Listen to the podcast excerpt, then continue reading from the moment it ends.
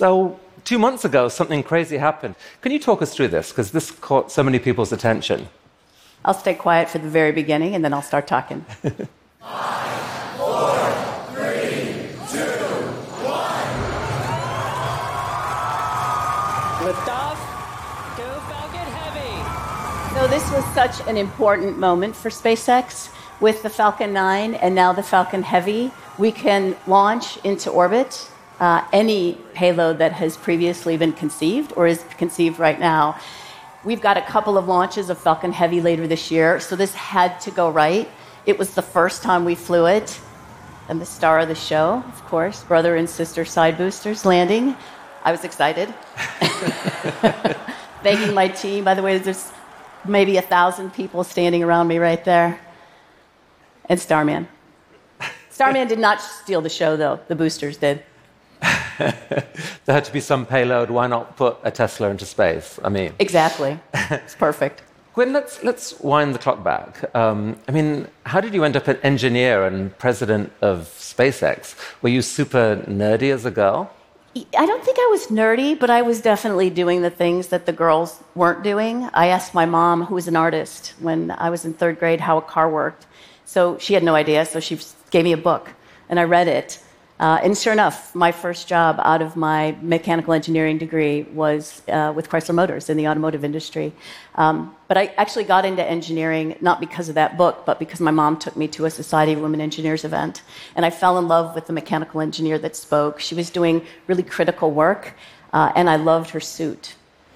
and that's, that's what a 15 year old girl connects with. And I used to shy away from telling that story. But if that's what caused me to be an engineer, hey, I think we should talk about that. 16 years ago, you became um, employee number seven at, at, SpaceX. And then over the next years, you somehow, you, you know, built a multi-billion dollar relationship with NASA, despite the fact that SpaceX's first three launches blew up. I mean, how on earth did you do that? So actually selling rockets is all about relationships. Um, and making a connection with these customers. When you don't have a rocket to sell, what's really important is selling your team, selling the business savvy of your CEO. That's not really hard to sell these days. Um, and basically making sure that any technical issue that they have or any concern you can address right away. So it, I think it was helpful for me to uh, be an engineer. Uh, I think it was helpful to my role as uh, running sales for Elon. And currently, uh, a big focus of the company is, I guess, kind of a race with Boeing to be the first to provide the service to NASA of actually putting humans into orbit. Um, safety considerations obviously come to the fore here. How are you sleeping? I actually sleep really well. I'm a good sleeper. That's my best thing. Uh, but I think the, the days leading up to our flying crew uh, will probably be a little sleepless. Um, but really, fundamentally, safety comes in the design of the system that you're going to fly people on. And so we've been working for years, actually almost a decade, on this technology. We're taking the Dragon cargo spaceship and we're upgrading it to be able to carry crew. And as I said, we've been engineering in these safety systems uh, for, for quite some time. So, isn't there's one system that actually allows instant escape if there's a problem. That's right. It's called the launch escape system. I think we have that. Let's show that. We've got a video of a, of a test that we ran in 2015. So this simulated having a really bad day on the pad. Basically, you want the capsule to get out of Dodge. You want it to get away from the rocket uh, that uh, had a bad day right below it. This is if there was an issue on the pad. We also will be doing another demonstration later this year on if we have uh, an issue with the rocket during flight. And those rockets um, have, have another potential function as well eventually. Yeah, so the launch escape system for Dragon is pretty unique. It's an integrated launch escape system. It's uh, basically a pusher. So the, the propellant system and the thrusters are integrated into the capsule. And so if it detects a rocket problem, it pushes the capsule away capsule safety systems in the past have been like tractor pullers. And the reason we didn't want to do that is that puller needs to come off before you can safely re-enter that capsule. So we wanted to get eliminate in design that possibility of failure. I mean, SpaceX has made the regular reusability of rockets seem almost routine, um, which means you've done something that no national space program, for example, has been able to achieve. How was that possible? I think there's a couple of things that have uh, allowed, well, there's a number, a million things actually, that have made, allowed SpaceX to be successful. Um, the first is that we're, we're, kind of standing on the shoulders of giants, right? We got to look at the uh, rocket industry and the developments to date, and we got to pick the best ideas, leverage them. Uh, we also didn't have technology that we had to include in our vehicle systems, so we didn't have to kind of design around legacy components that maybe weren't the most reliable or were particularly expensive. So we really were able to let physics drive the design of these systems. I mean, there are other programs started from scratch. That last phrase you said there, you let physics drive the design. What's an example of that? There's hundreds of examples, actually, of that. But um, basically we, we got to construct the vehicle design from really a clean sheet of paper and we got to make decisions that we wanted to make. Uh, the tank architecture it's a common dome design. Basically it's like two beer cans stacked together one full of liquid oxygen one full of RP um, and, and, that basically saved weight. Uh, it allowed us to uh, basically take more payload for the same design. Uh, one of the other uh, elements of the vehicle that we're flying right now is we do use densified liquid oxygen and densified RP, so it's ultra cold, and it basically it packs it allows you to pack more propellant into the vehicle. That it is done elsewhere, probably not to the degree that we do it, but it adds a lot of margin to the vehicle, which obviously adds reliability. Gwynne, uh, you became president of SpaceX 10 years ago, I think. What's it been like to work so closely with Elon Musk? So I love working for Elon. Um, I've been doing it for 16 years this year, actually. I, I, don't think I'm dumb enough to do something for 16 years that I, that I don't like doing. Um, he's funny, uh, and fundamentally, without him saying anything, he drives you to do your best work. He doesn't have to say a word, you just want to do great work. You might be the person best placed to answer this question, which has puzzled me, which is to shed light on this strange unit of time called Elon time. Um, for example, last year um, I asked Elon, you know, when uh, Tesla would auto drive across America, and he said by last December, which is definitely true if you take Elon time into account. So, how, how, what's the conversion ratio between Elon time and real time? You put me in a unique position, Chris. Thanks for that. Um, there's no question that Elon is very aggressive on his timelines, but frankly, that drives us to do things better and faster. I think all the time and all the money in the world does not yield the best solution. And so putting that pressure on the team to, to move quickly is really important. It feels like you, you play a kind of a key intermediary role here, where I mean, he sets these crazy goals that have, have their impact, but, but might I don't know, in other circumstances might blow up a team or set impossible expectations. It feels like you've found a way of saying, yes, Elon, and then making it happen in a way that is acceptable both to him and to your company, to your employees.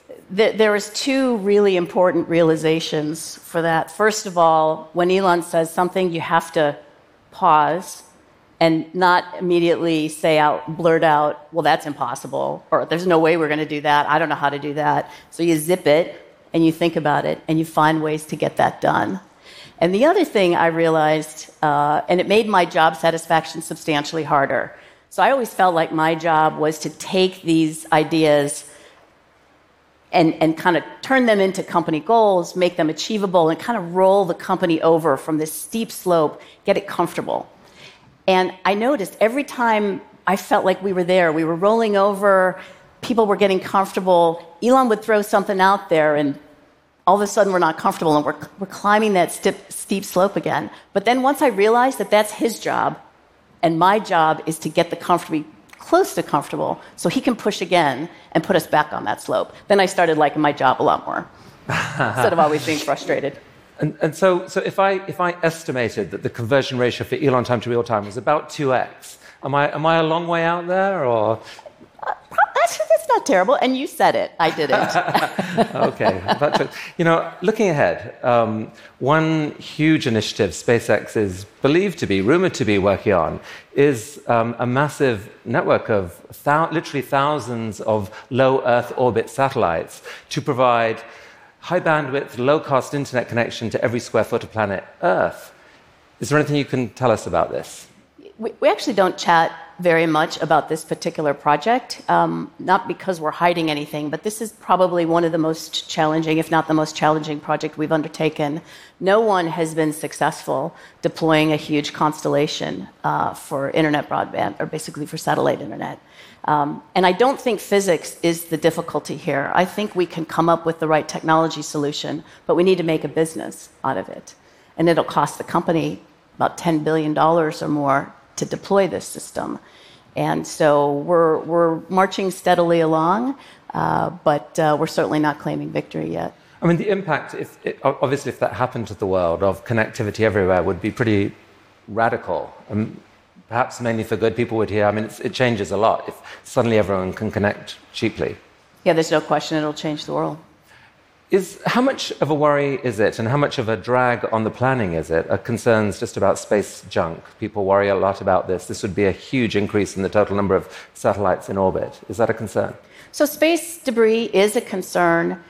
There's no question. Not because it's, it's so likely to happen, but the consequences of it happening are pretty devastating. You could basically spew a bunch of particles in orbit that could take out that orbit from being useful for uh, decades or longer. Um, so, as a matter of fact, we are required to bring down our second stage after every mission so it doesn't end up being a rocket carcass orbiting Earth. So, we do, you really need to be a good steward of that. So, despite the um, r- remarkable um, success there of that uh, Falcon Heavy rocket, um, you're actually not focusing on that as your future development plan. You're doubling down to a much bigger rocket called the BFR, which stands for. It's the Big Falcon rocket. The Big Falcon rocket. That's that's right. What, what's the uh, what's the business logic of, of doing this when, when you, you, know, you invested all that in, in that incredible technology and now you're just going to something much bigger? Why? Actually, we've learned some lessons over, over the duration where we've been developing these launch systems. Um, what we want to do is not introduce a new product before we've been able to convince the customers that this is the product that they should move to. So we're working on the big Falcon rocket now, but we're going to continue flying Falcon 9s and Falcon Heavies until there is absolute widespread acceptance of BFR.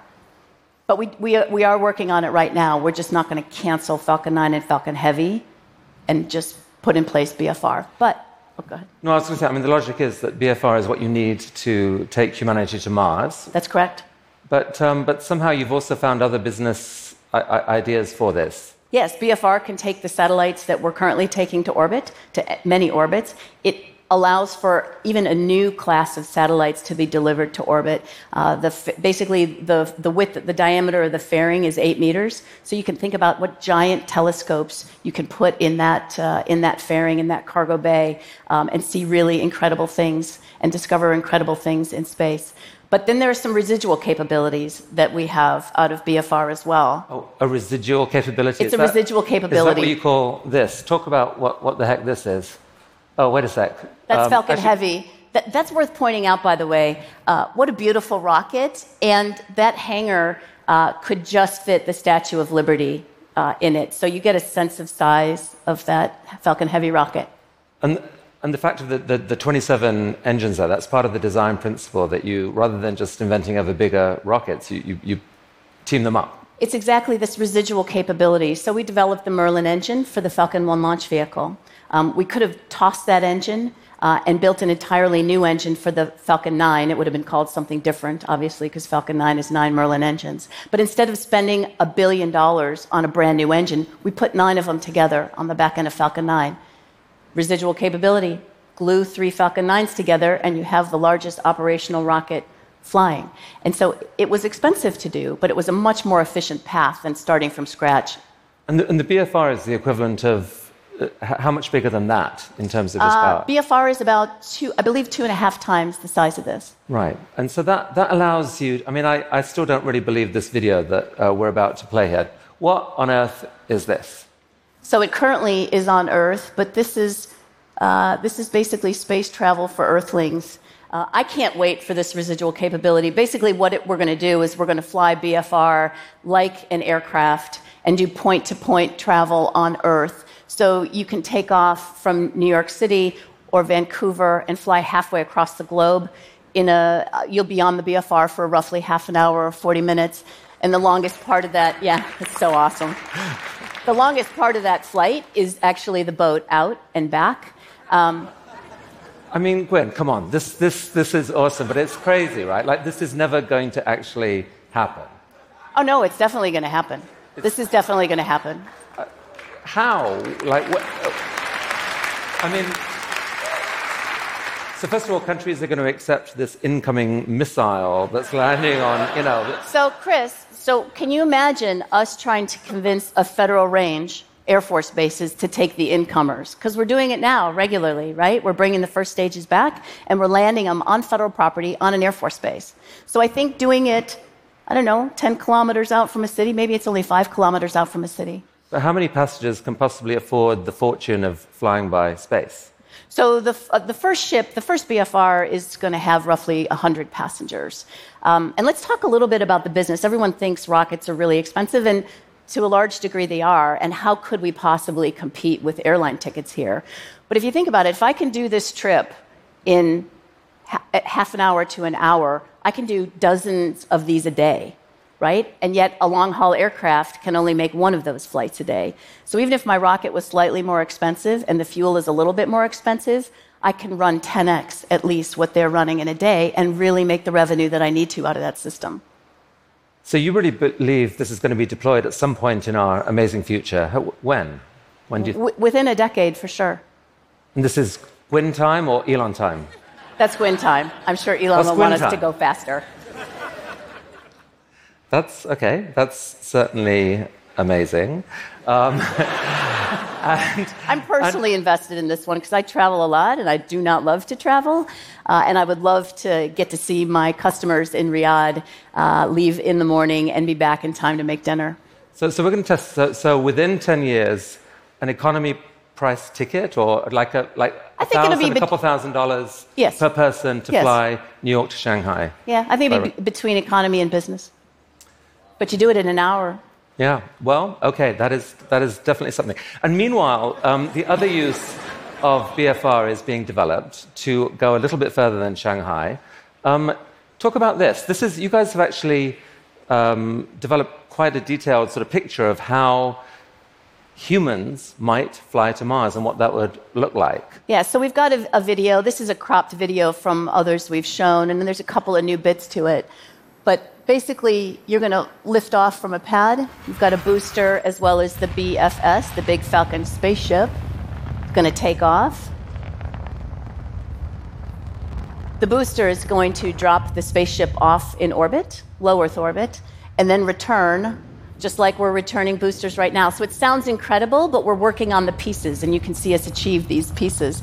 So booster comes back. The new thing here is that we're going to actually land on the pad that we launched from. Currently, we land on a separate pad or we land out on a boat. Fast, quick connect. You take a cargo ship full of fuel or a fuel depot, put it on that booster, get that in orbit, do a docking maneuver, refuel the spaceship, and head on to your destination. And this one is Mars. So, like 100 people go to Mars at one time, taking what, two, six months, two months? It ends up depending on how big the rocket is. I think the, this first version, and, and, we'll continue to make even bigger BFRs, uh, I think it's a three month trip. Right now, the average is like six to eight, but we're going to try to do it faster. When do you believe SpaceX will land the first human on Mars? Very, it's very similar time frame from the point to point. It's the same capability. It will be within this decade, within a decade, not this decade. In real time, again, within a decade. Well, that would also be amazing.